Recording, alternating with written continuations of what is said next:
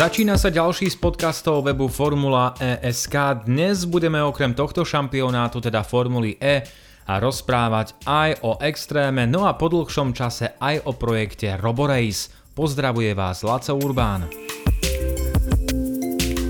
Začíname formulou E, tým NIO 333 sa len nedávno rozíšiel so svojím doterajším inžinierským partnerom spoločnosťou QEV Technologies.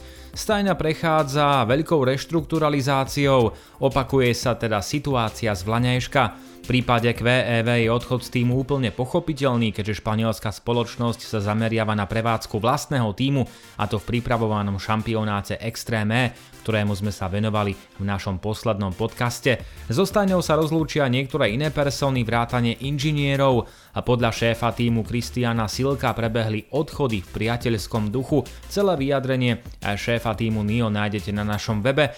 My ešte doplníme, že Oliver Turvey bude jedným z dvojice pilotov, a teda je to veľmi pravdepodobné, avšak nie je jasné, kto bude jeho kolegom. Medzi najväčších favoritov patria Machin Kua a Daniel Abt. Tým Neo 333 by chcel zlepšiť štatistiku z minulej sezóny, kde nazbieral presne 0 bodov. V prípade Neo 333 sme hovorili o odchodoch, no ale teraz sa budeme venovať jednému potenciálnemu príchodu do Formuly E. Hovorí sa v poslednom čase o Roménovi Grožánovi, pilotovi Formuly 1, konkrétne týmu Haas, a ktorého miesto je v kráľovskej sérii naozaj výrazne ohrozené. No a Francúz za jednu z alternatívnych možností pre ďalší rok označil práve Formulu E. Budúcnosť pilota týmu Haas je s ohľadom na ďalší ročník neistá, no a Francúz sa preto musí obzerať po iných možnostiach.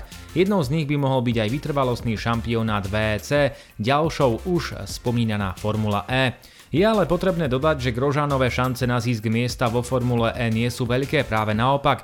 Zrejme jediným reálnym variantom by mohlo byť miesto v týme Venturi, ktoré hľadá kolegu pre Eduarda Mortaru.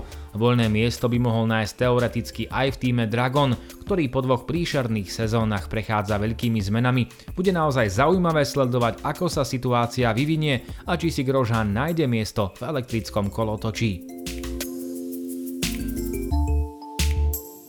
Formula E ale musí riešiť aj o mnoho vážnejšie záležitosti, pretože predstavitelia šampionátu pozorne sledujú situáciu v jednotlivých krajinách a mestách, ktoré majú v budúcom roku hostiť preteky. Aj keď je kalendár viac menej jasný, veľmi ľahko sa môže stať, že sa v prípade rozšírenia koronavírusu udejú zmeny. Tie zo sebou prinesú reštrikcie, obmedzenia a možno aj zrušené preteky, podobne ako v tomto kalendárnom roku. Ohrozené môže byť cestovanie, presun do vzdialených lokalít. Obnovené sú rozhovory s predstaviteľmi okruhu Silverstone, ktorý by mohol pomôcť pri aktivácii záložného plánu. Riešením by možno mohla byť séria pretekov v apríli, ktorá by nahradila potenciálne zrušené podujatia v Ríme a Paríži.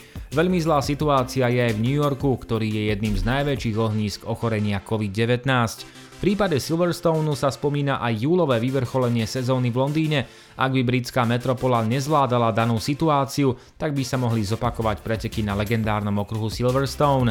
Ďalším záložným dejiskom je Marrakeš, ktorý by mohol nahradiť potenciálne zrušené podujatia v Santiagu a Mexiku. Formula E zvažuje skorší začiatok sezóny, hovorí sa o decembrových pretekoch v Čile, bolo by to krátko po oficiálnych predsezónnych testoch, ktoré sa uskutočnia na prelome novembra a decembra vo Valencii. Niektoré týmy už naznačili, že by v tom nevideli veľký význam, keďže by sa preteky konali bez divákov. Formula E sa najmä v prvých 5 sezónach za každým posunula o úroveň vyššie. Vlaňajší ročník priniesol spomínaný lockdown, ktorý spomalil snahy elektrického kolotoča, no a zvyšok tohto kalendárneho roka i celý budúci rok môže znamenať pre šampionát veľký problém. Nikto presne totiž nevie, dokedy bude trvať pandémia COVID-19, čakáme na to, kým koronavírus definitívne porazíme, no a zrejme jediným východiskom je aktuálne vyvíjana vakcína, na Slovensku má šport prakticky niekoľkomesačnú stopku a veľmi podobné je to aj vo svete. Samozrejme, za stopku považujeme už fakt, že niektoré podujatia a teda tie, ktoré sa môžu uskutočniť, tak sa uskutočnia bez divákov, respektíve počet všetkých zúčastnených musí byť maximálne 50. To ohrozuje nielen tzv. veľké športy ako futbal či hokej, ale predovšetkým menšie odvetvia, kam radíme aj motošport, možno s výnimkou Formuly 1. Formula E, ktorá sa ešte len snaží o to, aby ju ľudia spoznali, nebojuje iba s konkurenčnými sériami, ale teraz predovšetkým s aktuálnou situáciou, ktorá nepraje komerčným a obchodným aktivitám. Ohrozené sú budúce mzdy naprieč celým športovým svetom, no a preto sa kompetentní snažia hľadať aspoň čiastkové východisko. Kalendár budúcej sezóny obsahuje podujatia v Európe, Ázii, Afrike a Amerike. Všetky spomenuté lokality bojujú s pandémiou a nikto nevie, ako bude vyzerať situácia v ďalšom období. Podľa šéfa šampionátu Jamieho Regleho má formula pripravený plán A, plán B aj plán C, pretože každá oblasť má vlastné pravidlá a obmedzenia. Kanada nabral trochu viac istoty po krízovom scenári v podobe šiestich berlínskych pretekov, ktoré zakončili predchádzajúci ročník. Rok 2021 by mal byť prvou sezónou Formuly E so štatútom majstrovstiev sveta, o to dôležitejšie je pre sériu úspešný a fungujúci obchodný model. V prípade neúspechu sa totiž môžu niektorí konštruktéri rozhodnúť pre odchod, no a to môže znamenať začiatok konca. Poďme na chvíľu aj do prostredia šampionátu Extreme. Tým Andretti United Extreme potvrdil mená dvoch jazdcov pre premiérový ročník.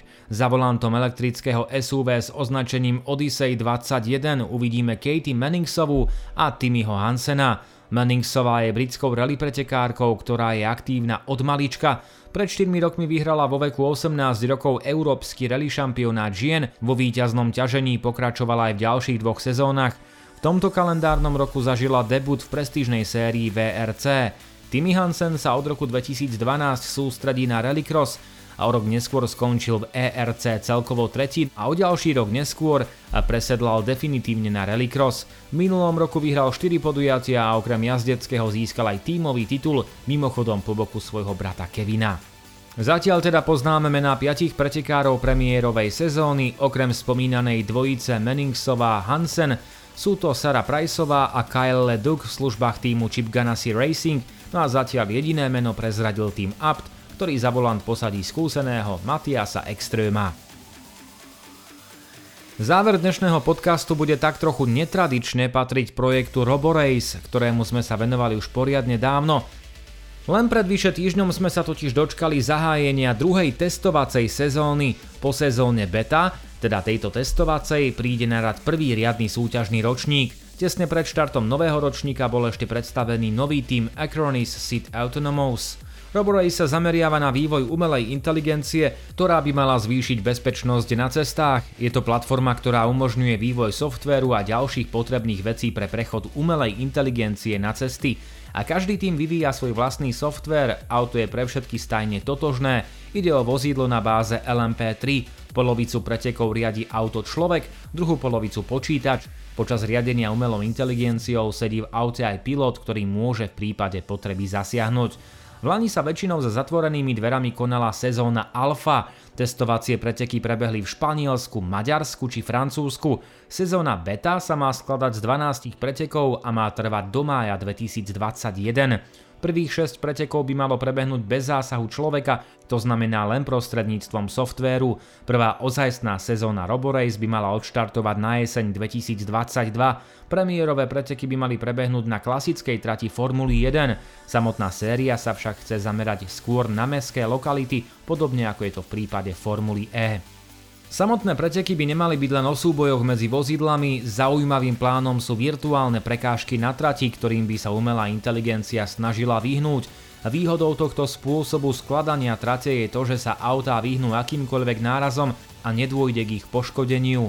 Tento bod môže ušetriť mnoho nákladov. Ak sa počítač nevyhne prekážkam a dostane časový trest, naopak v hre by mali byť aj odmeny, niečo podobné ako útočný režim vo Formule E. Prvá dvojica pretekov prebehla už 25. a 26.